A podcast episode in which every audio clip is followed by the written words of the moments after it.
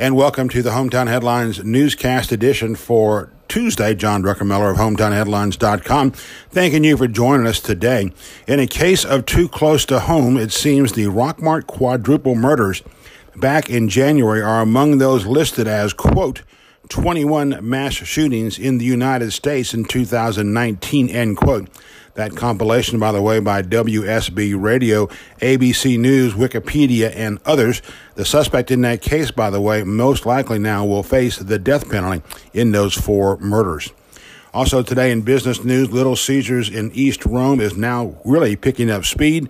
We think that might be open by the end of the year. We do have phone calls into the ownership group, have not had those returned yet.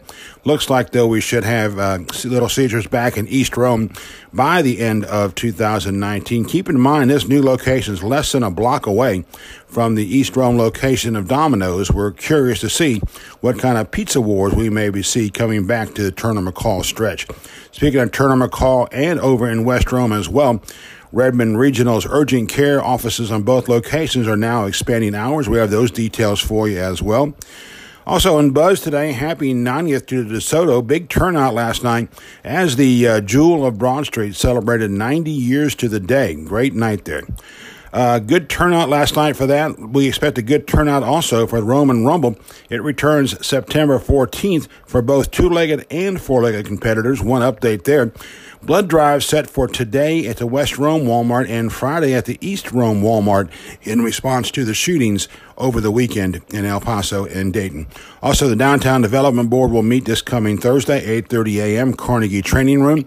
Education students return Wednesday to Cartersville and Bartow County schools, Thursday in Calhoun while Unity Christian will be back on Monday, followed by Darlington on Monday, August 19th. Your Ware Mechanical Weather Center forecast for the day. How about high and dry? Look for lows. Make that highs in the 90s. Obituaries today, we say farewell to Roger Dorsett, Jane Lee, Mrs. Lily Jean Miller, and Mr. Charlie Roberson. Public health restaurant scores are up. Several locations from Floyd County are in the list this morning. And don't forget the Greater Community Bank Crime Watch section with updates from the Floyd County, Bartow County, and Polk County jails.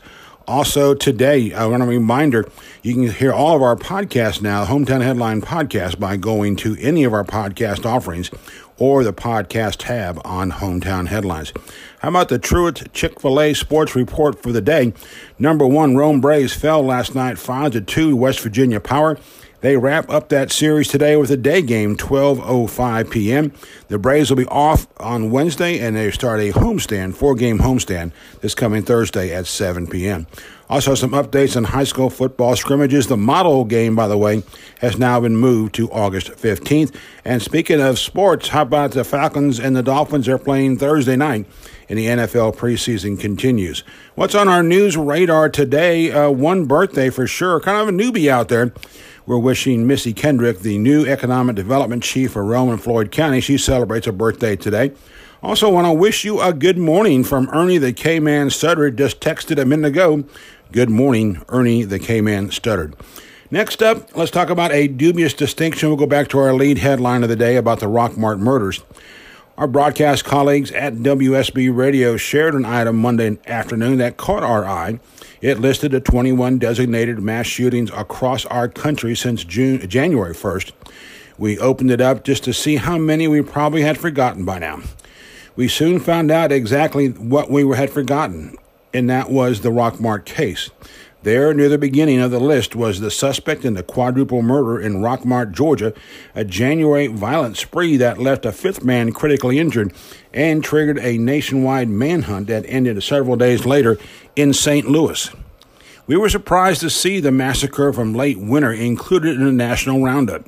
It met all the criteria three or more deaths, basically the same location, the same suspect, and apparently not related to organized crime. We just never assigned it to that level, but in retrospect, we all need to remember that four also died in the recent shootings at the Gilroy Garlic Festival in California. We remained a little bit uneasy, not so much as it should be included in that carnage of li- list of carnage, but we had never assumed it would be classified as a mass shooting. But there it was in a separate ABC News tally of the year's mass shootings. Even Wikipedia had Rockmart included, as did a website that is reserved for victims of gun violence in our country. Again and again and again. So, as we assembled the story for posting Monday night and today, amid face plants as to how we missed an obvious angle to the national story, we also thought back to the days after that crime and the manhunt for the suspect. The Rockmart case didn't draw in national television crews. A few Atlanta TV crews made it up for a couple days. One even covered a tiny vigil held for one of the victims. And that was about it. In the subsequent days, we had notes on each funeral for the victims and continued to watch for what was next with the suspect. Last week, the district attorney in Polk County declared he wants to seek the death penalty on the four murder counts. Keep in mind, we are a very long way from that murder trial. And then one more thing hit us. There again was Polk County in a dubious spotlight, not that far removed from a few other national trends, if you want to call it that, that got too close to home. One was the loss of a law enforcement officer who was backing up a fellow officer on a pretty much routine traffic case.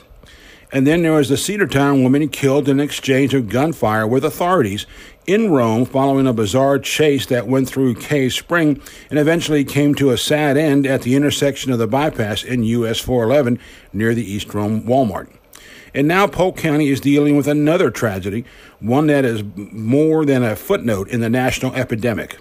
Think about it mass killings, cop killings, dying at the hands of an officer trying to protect their own community and their own selves.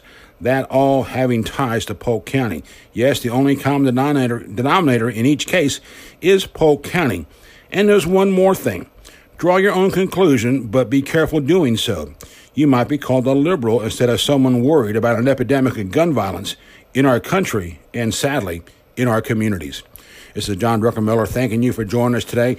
We'll be back with more headlines tomorrow morning as well, continuing updates on our websites, hometownheadlines.com, and our Facebook post as well. I want to thank you for joining us today. We'll close out with the wonderful sounds of Funky Druck from our good friend Harry Musselwhite. Have a great day in Northwest Georgia.